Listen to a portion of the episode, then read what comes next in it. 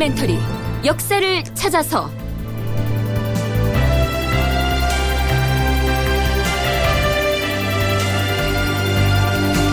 제 555편 성종 친정에 나서다.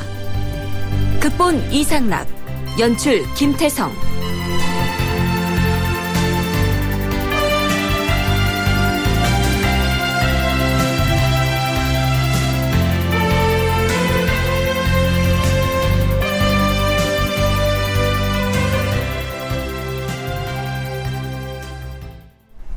청취자 여러분 안녕하십니까 역사를 찾아서의 김석환입니다 성종 6년 11월 18일 승정원 정문 앞에서 가벼운 소란이 일어납니다 승정원의 출입문에 익명의 글이 한 장 붙어 있었던 것이죠 승정원 정문에다 누가 이런 글을 써붙였을까? 글쓴 사람 이름이 안 보이는데? 뭐라고 썼는지 한번 읽어봐. 어. 찢어져서 전체 내용은 알 수 없지만 대왕 대비 마마를 들먹인 것 같은데? 대비께서 강자평을 특별히 아껴서 관직을 제수했다. 어, 이런 내용 같은데? 강자평이 누군데? 지난번에 진주 목사로 유명된 그 사람 말이야. 잠깐만 비켜보게. 어. 윤사흔, 윤계겸의 이름도 보이는데? 아, 이 벽사의 내용이 심상치 않은데. 주상전하께 아래야 하는 거 아닌가? 무슨 소리야? 이 자고로 이름을 밝히지 않은 익명서는 보낸 즉시 불태워버려야 한다고 하지 않았어? 그럼 떼내서 태워버리자. 네 이렇게 해서 승정원 정문 앞에 붙어있던 익명의 글은 불태워졌던 것입니다 서울대 규장각 송웅섭 선임연구원으로부터 역사 속에서 익명의 투서 등이 어떻게 처리됐는지 들어보시죠. 익명서라고 하는 것은 일종의 비방하는 목적을 가지고 자기의 이름을 밝히지 않고 투서를 이제 보내는 거잖아요. 그리고 이러한 것들을 처리하는 방식이 이미 정해져 있어요. 익명서는 보고하지 않고 그냥 불살라 버리는 걸로. 어, 왜냐하면 익명서와 같은 어떤 이런 투서들을 받아들이기 시작을 하면 공직사회의 기강이 제대로 설 수가 없는 것이죠. 사실 지금도 관공서라든가 좀 큰 기업에 는 이런 투서들이 많은 걸로 알고 있습니다. 근데 그런 것들을 일일이 다 받아서 문제를 삼게 되면 정상적으로 조직이 굴러갈 수가 없는 것이죠. 불만이 있으면 투서를 하고 음해성 투서도 있을 수 있고 그래서 그 익명서를 불태워 없애버렸으니까 일단은 뒤처리를 잘한 셈이죠. 그런데 승정원의 관리들은 아무리 생각해도 이 익명서가 어마어마한 내용을 담고 있어서 임금에게 보고를 해야겠다고 판단한 모양입니다. 승정원에서 이렇게 보고를 하죠. 주상 전하, 승정원의 문에 익명의 글이 붙어 있었사온데 찢어진 채 발견되어서 전문을 알 수는 없었사오나 익명으로 된 글이라면 그 내용을 알을 필요가 없는 것 아니오. 찢어져서 전문을 다 알 수 없다 했는데 알아볼 수 있는 문장은 어떤 내용이었어? 그 가운데 강자평이란 사람이 진주 목사가 된 것은 대왕 대비의 특명이다 이런 내용이 있었사옵고 또한 윤사은, 윤계겸, 민영견, 어유소, 이철견, 이기전 등의 이름을 적어놓고 그 밑에다 도적적자를 붙여놓았사오며 많은 욕이 쓰여 있었사옵니다. 하오나 임명서는 비록 국사에 관계되는 일이라 하여도 부자 사이에도 말할 것이 못되기 때문에 곧 불태워버렸사옵니다. 그러나 신등이 본 것을 전하께 아뢰지 않을 수는 없었사옵니다. 쓸데없는 것이니 불태우는 것이 마땅합니다.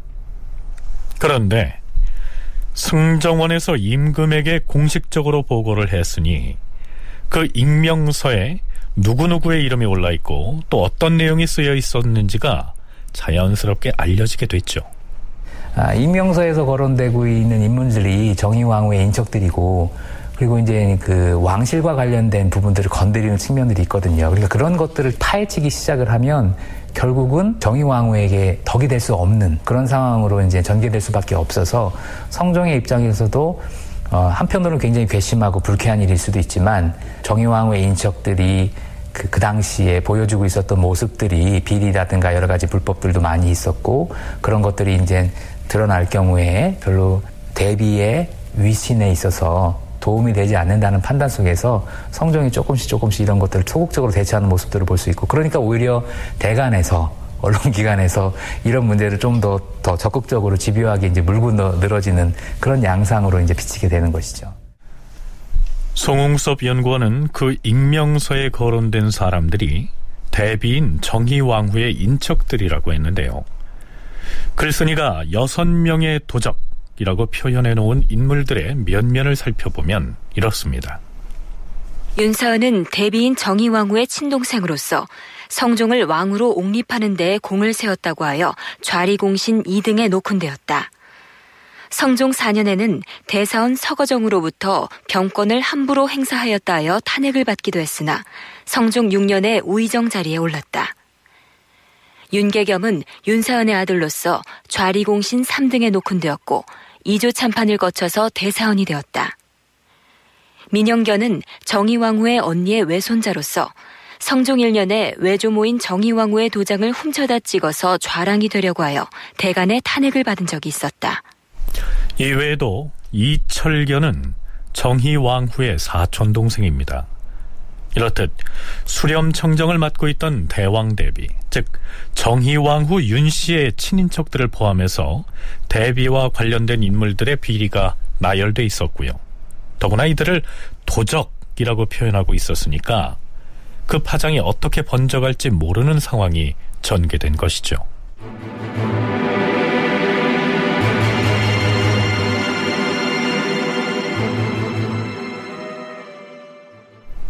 다음 날인 11월 19일 익명서에 이름이 등장한 우의정 윤사흔과 그의 아들인 대사헌 윤계겸, 월성군 이철견 등이 임금을 찾아와서 이렇게 호소를 합니다.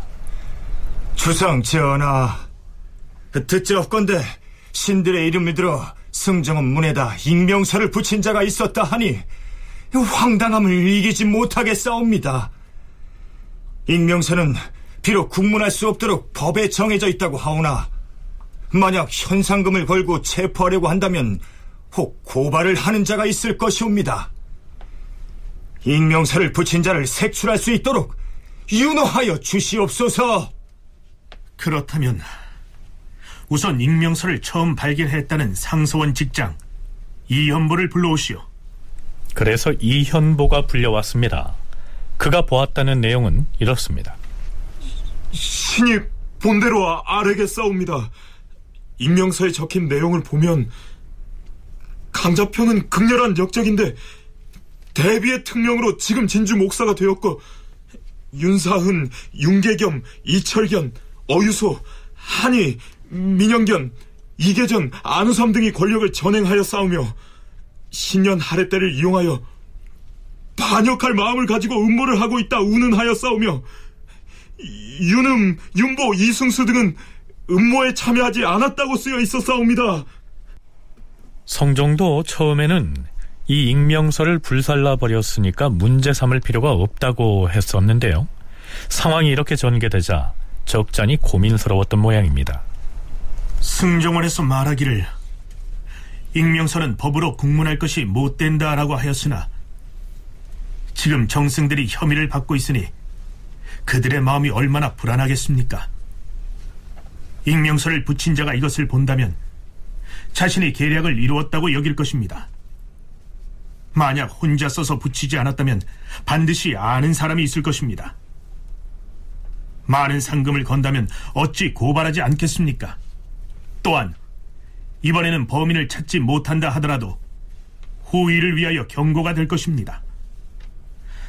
원상들은 의논을 한 다음에 아래도록 하세요. 자, 여기서 잠깐.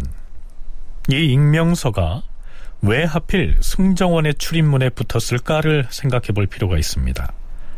경희대학교 한춘순 교수의 얘기 들어보시죠. 뭐 별건 아닌 것 같지만 굉장히 의미심장합니다. 왜냐하면 성종대는 육조 직계제를 했기 때문에 대비가 국정을 좌지우지할 수 있었던 국정을 장악할 수 있었던 그 시스템이 바로 육조 직계제예요. 그 육조 직계제를 통해서 대부분은 자기가 다 직보를 받거든요. 그러니까 거기에서 본인이 결정할 건 결정을 하고 또 훈구 대신들의 그 이익을 대변하는 어떤 것들에 대해서는 제동을 걸고 이런 게 실제로 다 구체적으로 나와 있습니다. 그런데 이 승정원이 그때 굉장히 중요한 역할을 했다는 거죠. 육조 직계제에서는 승정원이 굉장히 그 강화된 위상을 갖지 않습니까? 그런데 그 내용을 보면 바로 그 불태워야 되는데 그게 또 그렇게 되지 않잖아요. 승정원을 드나드는 인물들은 비중 있는 인물들이니까요. 이때 승정원은 단순한 비서실 성격의 기관이 아니고요. 수렴청정을 맡은 대비가 국사를 보는 곳이기도 했고 또한 원상들이 당번을 정해놓고 드나들면서 어린 임금을 보필하고 있었기 때문에 이 익명서를 붙인 사람 역시 승정원이 지닌 상징성 등을 감안해서 거기에다 붙였겠죠.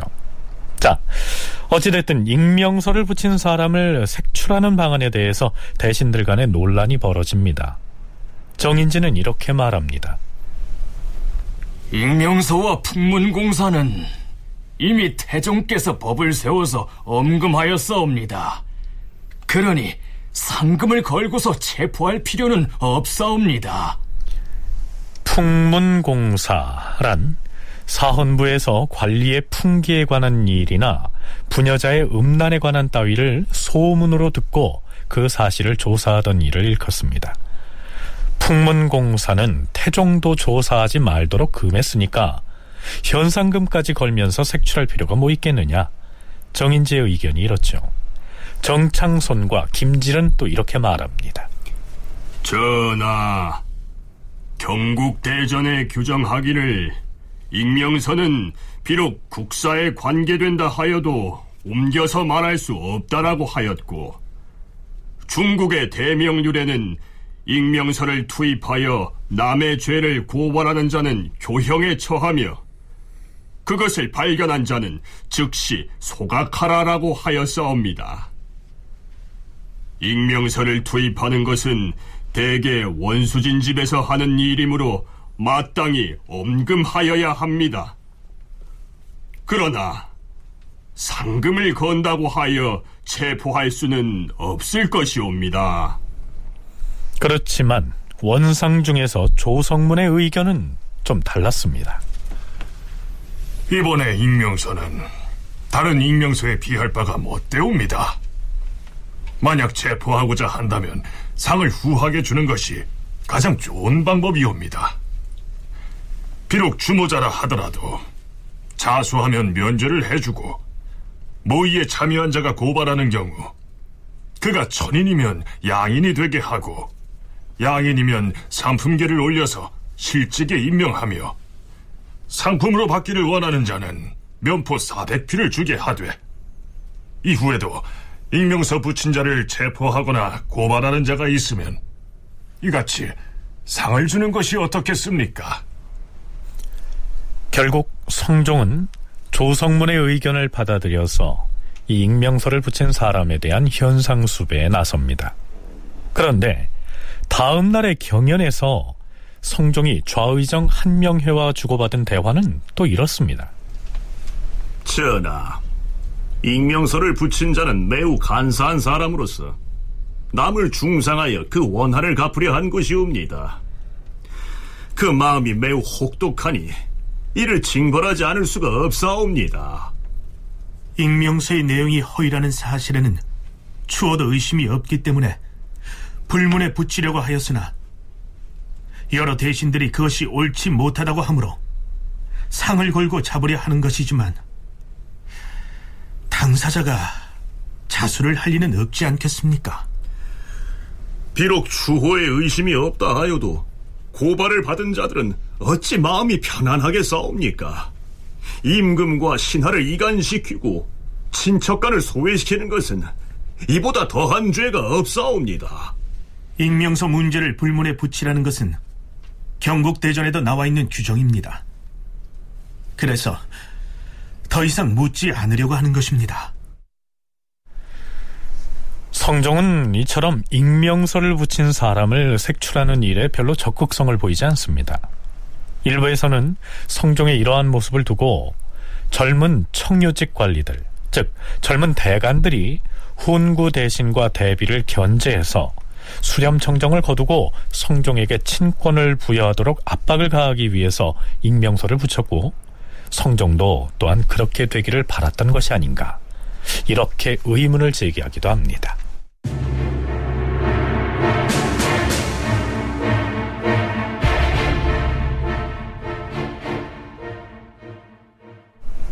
그렇다면 익명서를 써붙인 사람이 결국 밝혀졌을까요?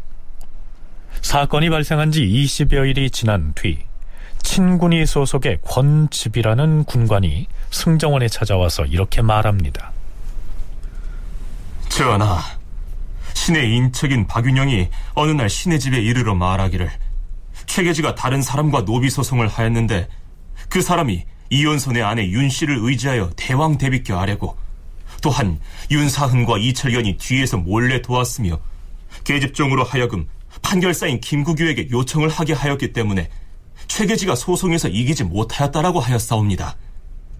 그래서 신이 묻기를 근자의 익명서에 윤 씨 일문을 헐뜨는 내용이 있었는데 이걸 최계지가 한 짓이 아니겠는가 하였더니 박윤영이 한참 있다 대답하기를 최계지가 한 것이라고 여기는 것은 옳지 못하다고 하면서도 다만 이전에는 소장을 최계지가 손수 썼는데 그일에는 쓰지 아니하므로 그 연유를 물었더니 이자가 대답하기를 필적을 다른 사람에게 보이게 될까 두려워한다라고 말했다 하옵니다. 그 말이 참못 의심스럽기에 이 익명서는 최계지의 소리가 아닌가 생각하옵니다. 최계지라는 그 인물이 최여문과 강구생이라는 인물하고 노비 소송을 했어요. 그러니까 최계지가 이 두 사람을 상대로 자기 노비를 찾으려고 하는 소송이었죠. 그런데 최여문과 강구생이 예, 뇌물을 줍니다.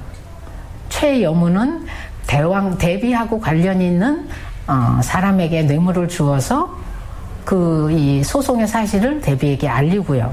또 이 강구생이라는 인물은 또 다른 그 실력자인 이철견이라는 인물이 있는데 그 인물에게 아, 말을 줬다고 해요. 그러니까 이 사람들이 대비의 그 형제인 윤사은이라는 인물이 있는데요. 그 윤사은이 바로 성종 6년 7월 무렵쯤에 우의정으로 제수가 됩니다. 그 얼마 전에 우의정이 된 대비의 동생 윤사흔과 이철견이 소송 판결자인 김국규에게 영향을 미쳐서 이길 수 있는 소송을 지게 만들었다고 말하고 다녔으니까 최계지 그자가 익명서의 장본인일 가능성이 있다는 얘기입니다. 그래서 최계지를 잡아다가 조사를 했는데요. 명확하게 범인을 밝혀내진 못합니다. 그런데 이 과정에서 윤사은을 포함한 정희왕후 일가의 비리 문제들만 적나라하게 불거지고 말았으니까 대왕 대비의 체면이 말이 아니게 됐죠. 자신의 그 형제가 우의정에 제수된 것도 능력은 없는데 그 세간에서 이야기가 되고 있고 또 대비가 자신들의 그 친인척들을 많이 그 관직에 등용을 시키는 이런 공정하지 못한 인사를 했다라는 이런 것 아, 그리고 무엇보다도 이런 일개 일개 그 관료도 아니고 일개 백성의 그 소송에 관련되어서 이름 자체가 거론되었다라는 건 이거는요. 그건 그 왕실의 입장에서는 성종의 입장에서는 대비가 너무 고맙고 감사하고 그렇겠지만 대비의 입장에서는 이건 견딜 수 없는 모욕인 겁니다.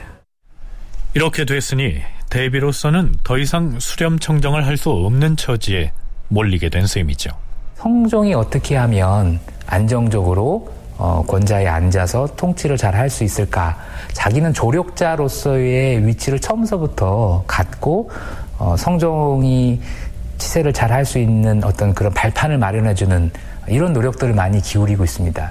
그런 상황에서 익명서가 이제 익명서 사건이 발생했고 거기에 자신이 수렴 청정하는 과정에서 자신의 인척들이 많은 문제를 일으키는 어떤 이러한 일들이 거론되니까 이것은 성종의 치세에 도움이 되지 않는다라고 이제 판단을 했던 것 같고 아, 그러지 않아도 그 이전부터도 그 철렴의 시기와 친정을 어떤 식으로 이제 어, 하게 할까라고 하는 고민을 개인적으로 하고 있었을 텐데 자연스럽게 이제 익명서 사건이 이제 계기가 돼서 어, 철렴으로 이제 이어지게 되었던 것이죠. 익명서 사건이 결국 대비의 철렴으로 이어졌다라고 했는데요. 여기서 철렴이란 수렴 청정을 철회한다라는 뜻입니다.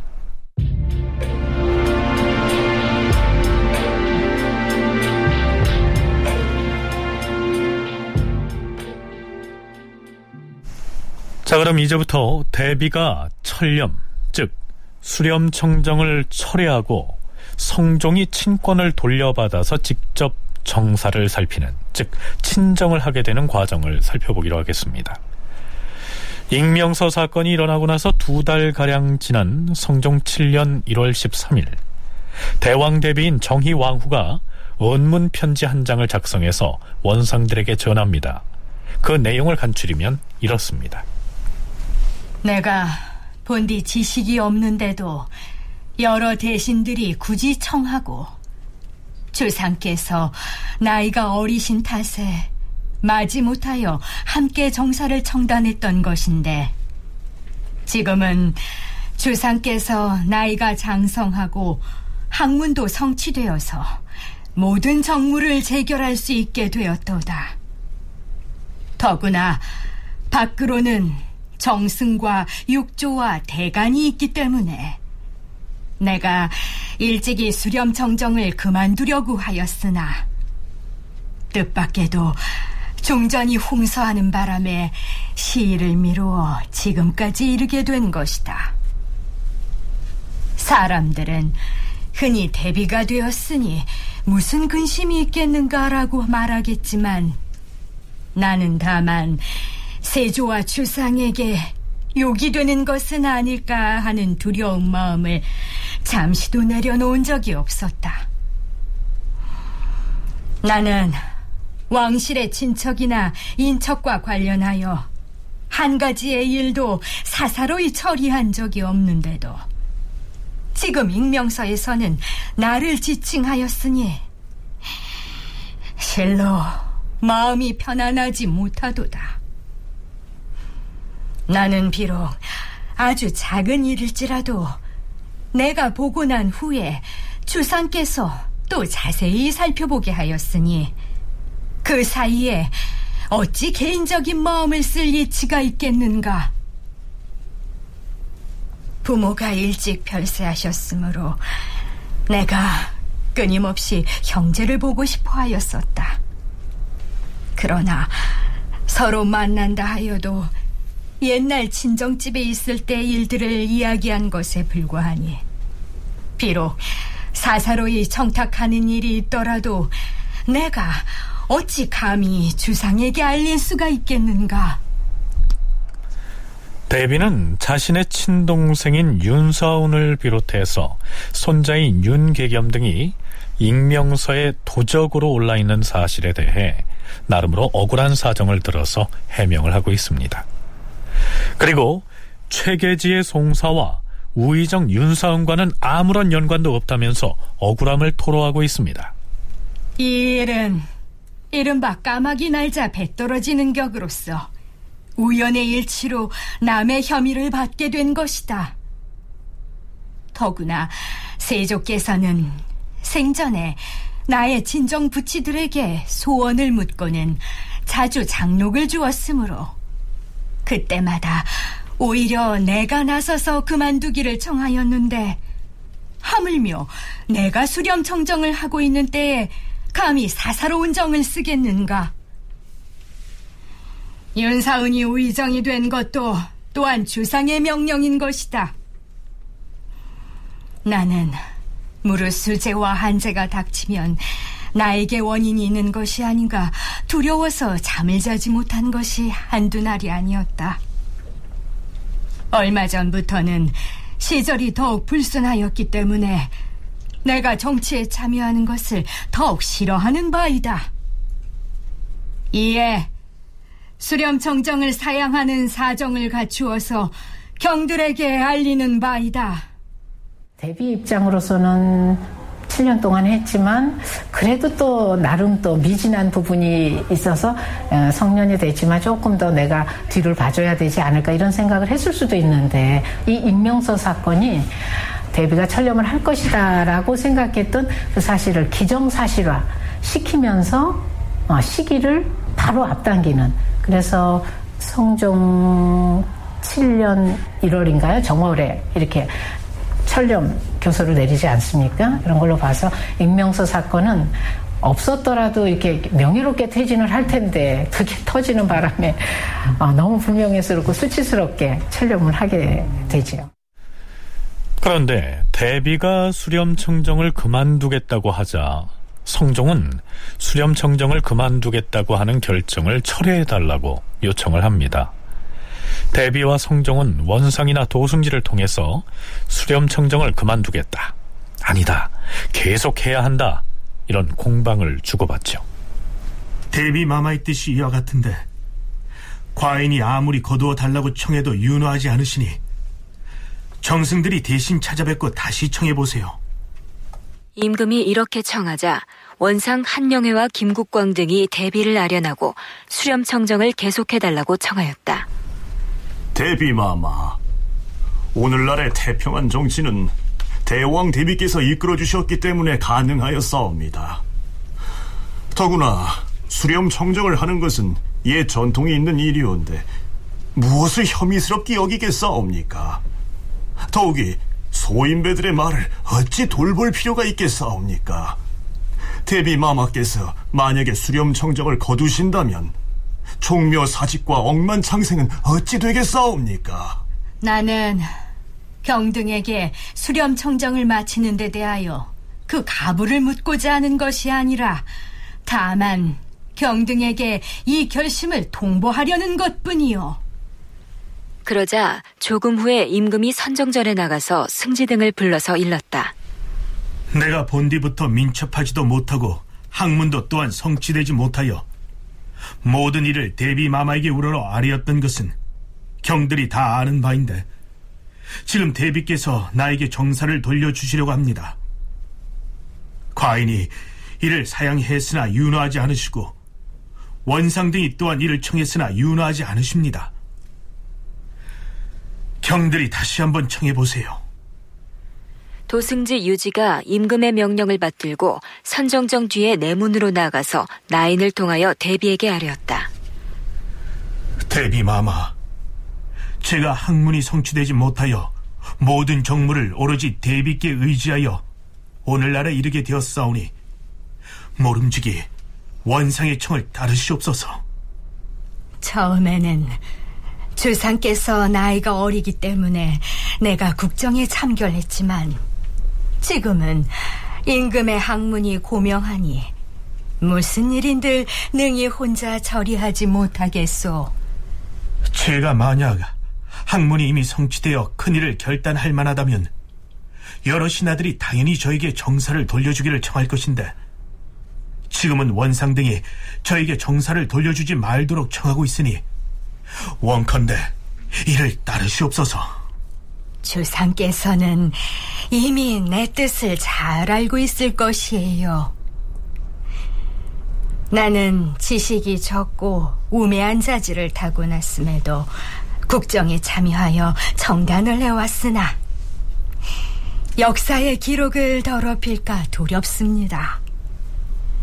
지금부터는 임금이 혼자 결단하고 이 늙은 부인에게는 밤마다 편안히 잠을 자도록 해주는 것이 또한 옳지 않겠소? 경들은 잠시 물러가 있으시오. 내가 대비 마마를 직접 면대하여 청할 것이오. 승지가 함께 나가는데 조금 후에 다시 원상과 승지를 선정전에 부른 다음 임금이 어탑에서 내려와 동쪽을 향하여 앉아서 다시 일렀다. 내가 간절히 청했으나 대비께서 윤호하지 않으시니 원상들이 마땅히 이를 다시 생각해 보시오. 성종이 원상들에게 또다시 이렇게 부탁을 하자 한명회가 대표로 나서서 대비에게 수염청정을 철회하겠다는 말을 거두어 달라고 주청을 합니다. 한명회가 뭐라고 하는지 그 내용을 들어보시죠. 대비 마마, 우리 조정에서는 세종께서 승하하시고 문종께서 일찍 별세하신 뒤에 노산군이 왕위에 오르니 나란 일이 날로 그릇되어 싸웁니다. 그리하여 세조께서 정난을 하셨지만은 오히려 성산문에 변고가 있어 싸우며 예종조에 이르러서는 남이의 난이 있어 싸운데 주상께서 즉위한 이후로는 아무 일도 하지 않아도 저절로 정치가 잘 다스려질 수 있게 되어 싸웁니다. 이는 모두가 대비께서 이끌어주신 힘이오니 정컨대 정사를 돌려주지 마시옵소서. 내가 수렴청정을 그만두려는 마음을 가진 지가 오래되었는데 때마침 종전이 불행하게 된 때문에 머뭇거리면서 이제까지 이르게 되었어요. 더구나 바깥 사람들로부터 이런저런 말을 들으니 내 마음이 어찌 편안하겠소. 경들의 말은 따를 수가 없소. 한명회로부터 대비의 말을 전해들은 성종은 또 한 번 한명회를 대비에게 보내서 철렴을 거두도록 청하라고 합니다. 자, 한두 번이라면 몰라도 성종이 수차에 걸쳐서 같은 청을 하도록 원상들에게 명하는 모습이 조금 이상하지 않습니까? 게다가 한명회한테 대비를 설득하라는 임무를 재차 3차 부여하고 있습니다. 드디어 한명회가 대비를 찾아가서 이렇게 말합니다. 대비 마마, 더구나 지금은 중궁이 정해지지도 않았사온데 어찌하여 정사를 사양하여 비하겠다 하시옵니까? 만약 지금 수렴 청정을 그만두신다면 이는 동방의 창생을 버리는 것이옵니다.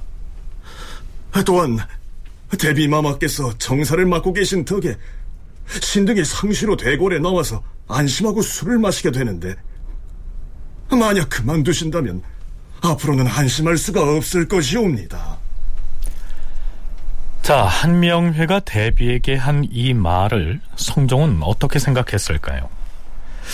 아무리 대비가 수렴청정을 하고 있다곤 하지만 엄연히 국왕은 성종인데 대비가 정사에서 손을 떼면 금세라도 나라가 무너질 것처럼 표현하고 있지 않습니까? 송홍섭 연구원과 한춘순 교수의 얘기를 차례로 들어보시겠습니다. 사실 세조 시절만 하더라도 이제 정유왕후가 야사와 같은 기록에도 보면 가려져 있지만 세조에게 나름대로의 영향력을 미치고 있는 인물로서 거론되는 것들을 볼 수 있는데 그런 차원에서 봤을 때 왕실혼도 있었고요. 한명회 같은 경우에는 오래된 정치적 동반자로서의 함께 걸어왔던 그런 측면들이 있어서 오히려 더 수월하게 정의왕후를 대하는 측면도 있지 않았을까. 그런 부분들을 좀 아쉬워서 이제 만류했던 것들이 과도한 발언으로 이제 나오게 됐던 것이지 않을까. 그렇다고 해서 한명회가 성종의 친정을 뭐 적극적으로 반대했다. 이렇게 보기에도 좀 어려운 측면들이 있고 오히려 어떻게 보면 익숙한 것에 대한 편안 뭐 이런 부분에서 나온 발언들 일종의 해프닝이라고 저는 생각이 됩니다. 한명의 개인적인 입장으로 보면 대비는 그냥 대비가 아니라 사돈이자 자신의 정치적인 파트너입니다. 그 성종을 왕위에 즉위시킨 것도 이 한 명의 때문이었어요. 월산대군의 그 처부는 박중선이라는 무인이잖아요. 그 조정에 장악력이 없습니다. 장악력이 없기 때문에 정유왕으로서는 할 수 없이 이 16살 아들을 큰 손자를 아 약간 뭐 그렇게까지 하면서 성종을 택할 수 밖에 없었던 그런 정치적인 고려가 있었던 것이죠. 그러니까 개인적인 입장으로 보면 자신의 정치적인 파트너였고 자신의 그런 모든 것들이 정의왕후와 함께 한 것이었어요. 그러니까 마땅히 철렴을 해야 되는 건 당연한 일이지만 예, 인간적으로는 조금은 더 같이 있어줬으면 이런 마음이 있었을 거고요. 아무리 그렇다고 해도 한명회가 대비에게 한 이 말은 이제 머지않아 친정에 들어갈 성종에게는 많이 거북하게 들렸겠지요. 대비는 다시 한번 자신의 결심을 밝힙니다. 내가 그만두겠다고 한 것은 익명서에 적힌 소인의 말 때문이 아니오. 내가 이 마음을 가진 지가 오래되었어요. 더욱이 밖에서는 삼정승이 정무를 보좌하고 있으니 내가 어찌 감히 쓸데없이 머물러 있겠소. 자, 대비의 결심이 확고하다는 것을 전해 들은 성종이 마침내 도승지에게 이렇게 말합니다. 대비께서 그러하시다니 어찌하겠소. 이제 원상들께서 과인의 잘못이 있으면 바로 잡고 또한 과인을 보좌해 주시기를 바랄 뿐이요. 문무 백관들 중에는 과인이 어리다고 하여 임금을 이탈하고 배반하는 자들이 있을지도 모르니 중앙과 지방에 잘 알아듣도록 보고를 하시오. 음명대로 시행하겠사옵니다, 주상전하.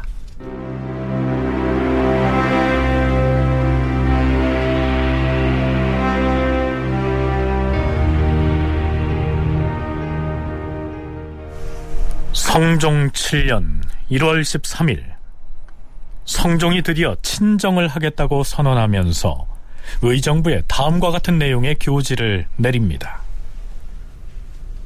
내가 어린 나이에 대통을 계승했으니 깊은 못가에 나간 듯 그리고 얇은 얼음을 밟는 듯 조심하고 두려워서 성찰 바를 알지 못하였다. 우러러 생각하건대 대왕 대비께서 타고난 자질이 깊으시고 아름다우셨으며 조정의 전례와 고사를 모두 체험하셨으므로 수렴 청정을 맡으신 지가 8년이나 되었도다. 하, 대왕 대비께 없어 이끌어 주시는 힘이 아니었다면 어찌 지금의 편안함에 이르렀겠는가? 과인은 바야흐로 대왕 대비의 그 지도하시는 바에 영원히 의지하려고 하였으나 금년 정월 13일에 과인의 나이가 장성하고 학문이 성취되었다 하여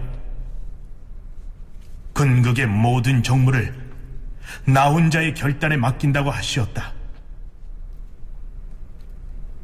명령을 듣고는 매우 두려워하고 있는데 어찌 능히 감내하겠는가? 수차에 걸쳐 승지와 원상 등을 통하여 정사를 계속 맡아주시도록 청하였으나 윤호하지 아니하셨다. 과인이 생각하건대 온 나라의 번거로운 삶으로 대비 마마의 옥체를 수고롭게 하는 건 역시 편안히 봉양하는 도리가 아니라 여겨 받아들이었도다. 지금부터는 무릇 국가의 모든 정사는 내 뜻으로서 결단하고 다시는 대왕 대비에게 아뢰어 처결하지는 않을 예정이다. 자, 이제부터는 왕권을 독자적으로 행사하겠다는 이 성종의 의지와 결기가 잘 나타나 있지 않습니까? 그런데 친정에 들어가면서 내린 교지 중에서 지금부터는 국가의 모든 정사는 오직 나의 뜻으로서 결단하고 다시는 대왕 대비에게 아뢰어서 처결하지는 않을 것이다. 자, 이 말이 어떻게 들리십니까? 바로 직전까지만 해도 수렴청정을 계속해달라고 간청을 했던 성종이 친정이 시작되자마자 이런 결의를 내보이는 것은 내심으로는 왕권을 친히 행사하겠다는 결심을 이미 굳히고 있었던 것이 아니냐 이런 생각을 갖게 합니다. 또한 겸양지덕을 발휘해서 내가 비록 친정을 실시하게 되지만 앞으로도 중요한 국사가 있게 되면 대비를 찾아뵙고 지도를 받겠다. 뭐 이렇게 얘기할 수도 있었을 텐데요. 다시는 대비에게 아뢰어서 처결하진 않을 것이다. 이렇게 단호하게 표현을 하고 있으니 물러나는 대비가 듣기에는 좀 서운하지 않았을까요? 다시는 대왕 대비에게 아뢰어 처결하지는 않을 것이다. 참참 이게 불편한 말이에요. 그런데 성종의 입장에서는 이런 말을 할 때는 이제까지 대왕 대비가 국정을 운영하느라고 너무 수고를 많이 하셨기 때문에 이제는 더 이상 이런 만기를 내가 칠람을 하면서 내가 고통을 겪고 어려움을 겪지 다시는 이제 그 대비가 이런 일로 인해서 어떤 나쁜 얘기를 듣거나 고초를 겪거나 고민을 하거나 아 이렇게 수고하시는 일을 덜어드리고 싶다 이건 이런 의미로 해석을 해야 된다고 봅니다. 한춘순 교수는 이 대목을 두고 연로한 할머니에게 이제는 더 이상 국정의 부담을 지워드리지 않겠다. 이런 취지에서 그런 표현을 하지 않았을까. 이렇게 좋게 해석을 합니다. 송웅섭 연구원 역시 생각이 비슷합니다. 무엇보다 성종이 대비와 사이가 무척 좋았고 또한 성종이 대비에게 불만을 가질 이유가 없었다는 것이죠. 왕은 왕이지만 친정을 하지 못하고 있었던 이런 상황들. 그럼에도 불구하고 원상제와 함께 수렴청정도 어린 성종이 나름대로 경험을 쌓고 세자 시절을 거치지 않았던 국왕으로서 여러 가지 부족한 측면들을 채울 수 있는 시간이었기 때문에 이 부분들이 성종에게 있어서는 뭐 그렇게 불만스러운 시간이라고 저는 생각이 되지는 않거든요. 그리고 정의왕후 역시도 성종이 안정적인 치세를 하기 위해서 굉장히 돕는 또는 배려하는 입장이었기 때문에 어, 성종이 이런 언사를 했다고 해서 뭐 직접적으로 자신의 뭐 권력 의지를 뭐 발휘했다 이렇다라기보다도 자연스럽게 자연스럽게 이제 자신이 국왕으로서 친정을 할 수 있는 때가 됐다라고 하는 것을 언급했다 이런 차원에서 이해할 수 있을 것 같습니다. 이렇게 해서 13살의 어린 나이에 왕위에 올랐던 성종은 20살이 되던 해 대비로부터 친권을 돌려받아서 직접 정사를 살피는 친정의 시대를 열어나가게 됐던 것입니다. 바꿔서 말하면 성종이 대비의 수렴청정에서 벗어난 서기 1476년을 실질적인 성종치세의 원년이라고 할 수 있겠죠.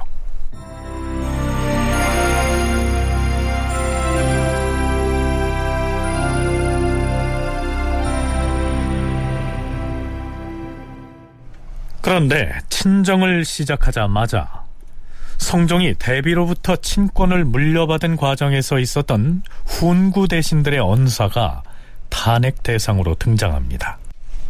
사헌부와 사간원의 관관들이 일제히 한명회에게로 화살을 겨눈 것이죠.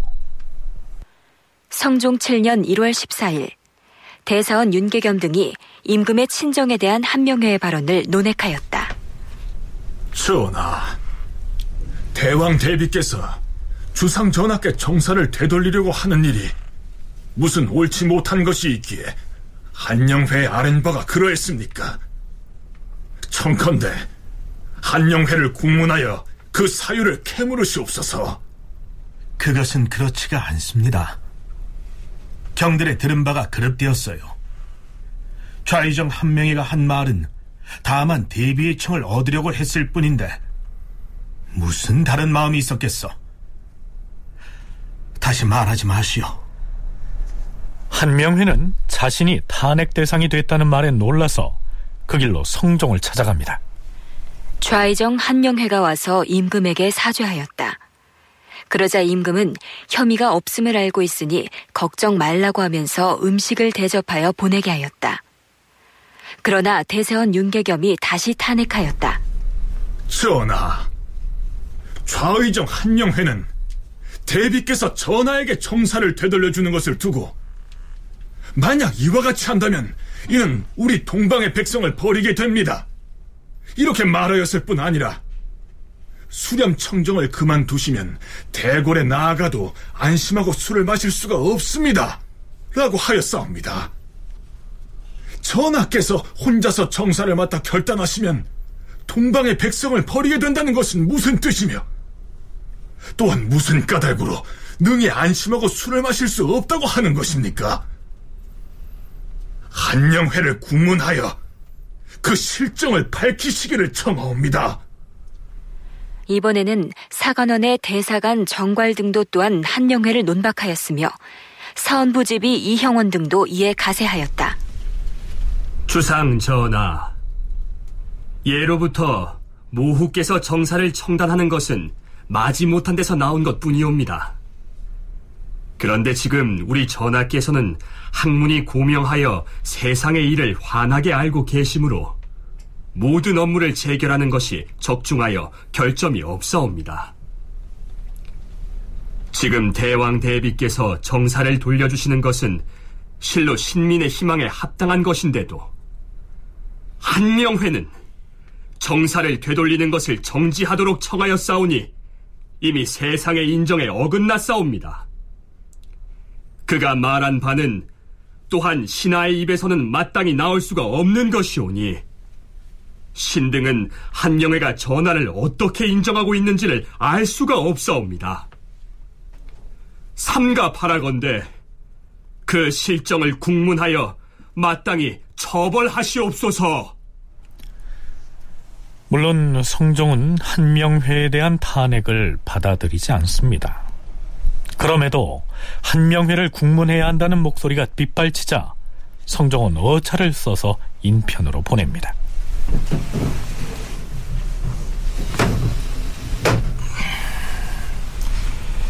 주상전하께서 좌상께 어차를 전하라 하여 가지고 왔습니다. 아, 아니, 전하께서 친히 나에게 어서를 내리셨다는 말인가?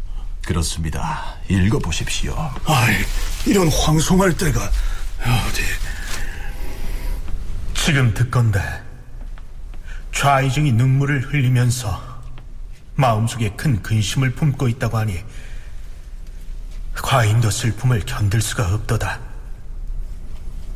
내가 작은 몸으로서 일찍이 큰 대통을 계승하여 백성을 편안하게 하는 정치의 요령을 행할 바를 알지 못하였으므로 대왕 대비의 명령에 따라서 오늘날까지 이르게 되었으니 동방의 백성들이 누군들 편안하지 않았겠는가?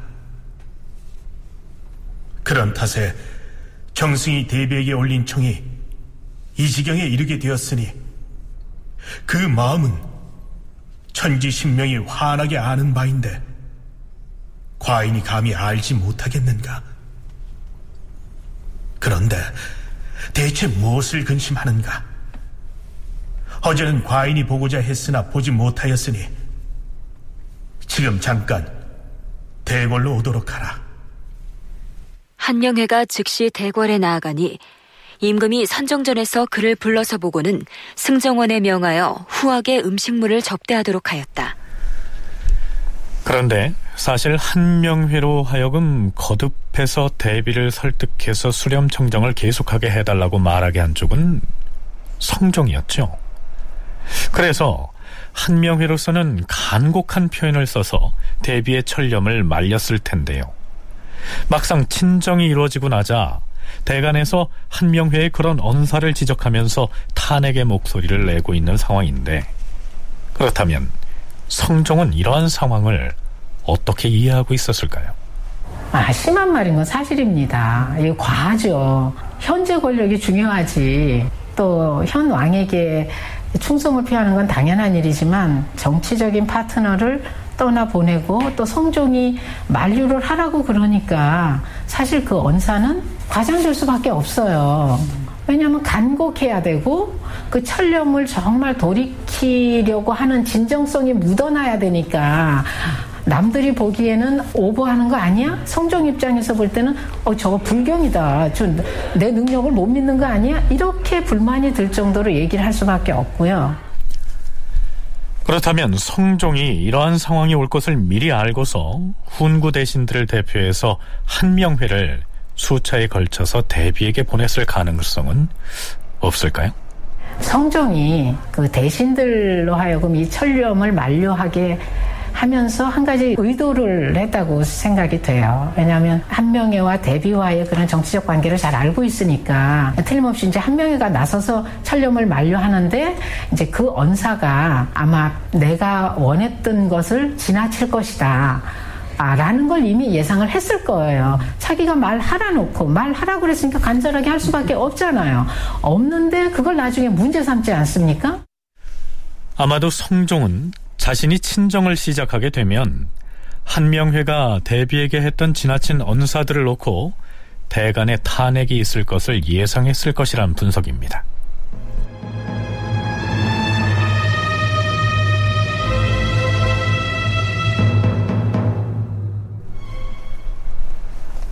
성종이 받아들이지 않겠다고 수차에 걸쳐서 천명했음에도 한명회에 대한 탄핵의 목소리는 여러 경로로 분출하게 됩니다. 상소문의 형식으로 혹은 간편한 양식의 상소문인 차자의 방식으로 혹은 경연의 자리에서도 터져나오죠. 임금이 경연에 나아갔다. 경전을 강하기를 마치자마자 사간 박숭질이 아뢰었다. 전하, 예전에 태종께서 양녕대군을 세제에서 패하려고 할 때 황희가 패할 수 없다고 반대를 하자 태종은 황희를 남원으로 귀양 보냈사옵니다. 그리고 또한 세조께서 일찍이 내가 세자에게 왕위를 전하려고 한다고 하셨는데 정창손이 그 말을 받아서 옳습니다라고 했사옵니다. 적당하지 못한 발언을 한 탓으로 정창손을 여산에 귀양 보냈던 것이옵니다. 모후가 조정에 나와 섭정을 하는 것은 마지못한 사정에서 이루어지는 일이오며 대비께서 전하에게 정사를 되돌려주는 것은 진실로 신민들의 희망에 합당한 일이옵니다. 그런데 한명회가 수렴 정정을 계속하기를 청하는 것은 이미 세상의 인정에 어긋났사옵고 하물며 말하는 바가 불경하였사오니 처벌하지 아니할 수 없사옵니다. 몇 번을 말해야 알겠소. 과인이 좌의정으로 하여금 대비께 청하도록 하였으므로 좌상이 다만 간절히 청하는 말을 했을 뿐입니다. 어찌 거기에 다른 의도가 있었겠소? 그런데 임금의 만류에도 불구하고 사헌부와 사관원의 간관들이 줄기차게 한명회에 대한 탄핵의 목소리를 내는 데에는 성종이 친정을 하고 난 직후에 언론 역할을 하는 대간의 활동이 자유로워진 측면도 무시할 수 없을 것이라고 분석하기도 합니다. 송웅섭 연구원의 얘기입니다. 세조도 그렇고 예종도 마찬가지고 대간을 억누르고 있었던 분위기가 성종의 즉위와 더불어서 이제 이완되는 양상들을 보이고 있습니다. 그래서 원상들은 성종을 잘 보필해야 되는 책임을 갖고 있었고 그래서 그 원상들이 즉위 초반에는 굉장히 강력한 권력을 행사하기도 했지만 그럼에도 불구하고 같은 신하의 반열에 있는 사람이 언론을 탄압하는 것은 사실 이거는 쉽지 않은 일이거든요. 결국은 언론에 대한 제재는 왕을 통해서 이루어질 수밖에 없는데 국왕은 아직 나이가 어렸고 그래서 성종 즉위 이후에 나타났던 양상은 대관들이 굉장히 중요한 문제에서부터 국가와 국왕에게 어떤 비리나 대신의 비리라든가 아니면 의뢰에 있어서의 절차상의 문제라든가 이런 것들을 공식적으로 문제 제기하는 횟수들이 급증하기 시작합니다. 한명회에 대한 대간의 탄핵 공세는 가히 끈질기다 할 정도로 계속됩니다. 대사헌 윤계겸과 대사관 정괄 등이 또 한 번 한명회를 국문할 것을 청하죠. 전하, 신등이 여러 번에 걸쳐 한명회의 죄를 청하였사오나 전하께서는 실정이 없는 일이라고 하시니 신중에 생각하기는 실정이 있는지 없는지 일단 국문을 하지 아니할 수 없다고 사료되옵니다. 과인이 들어줄만 하다면 처음에 어찌 들어주지 않았겠소? 죄를 내리실 수가 없으시다면 삼정승이라는 벼슬은 곧 여러 사람들이 우러러보는 자리이니 마땅히 파면이라도 시켜야 할 것이옵니다. 경등이 비록 되풀이하여 말하고 있으나 과인은 결코 들어줄 수가 없습니다. 이러한 공방이 계속되다가 한명회에 대한 탄핵의 건이 수그러드는가 했는데 예전에 남이에게 반란의 혐의를 들씌운 적이 있는 유자강이 한명회를 탄핵하는 장문의 상소문을 작성해 올리면서 한명회에 대한 탄핵 사안은 새로운 국면을 맞게 됩니다. 다큐멘터리 역사를 찾아서 다음 주 시간에 계속하겠습니다.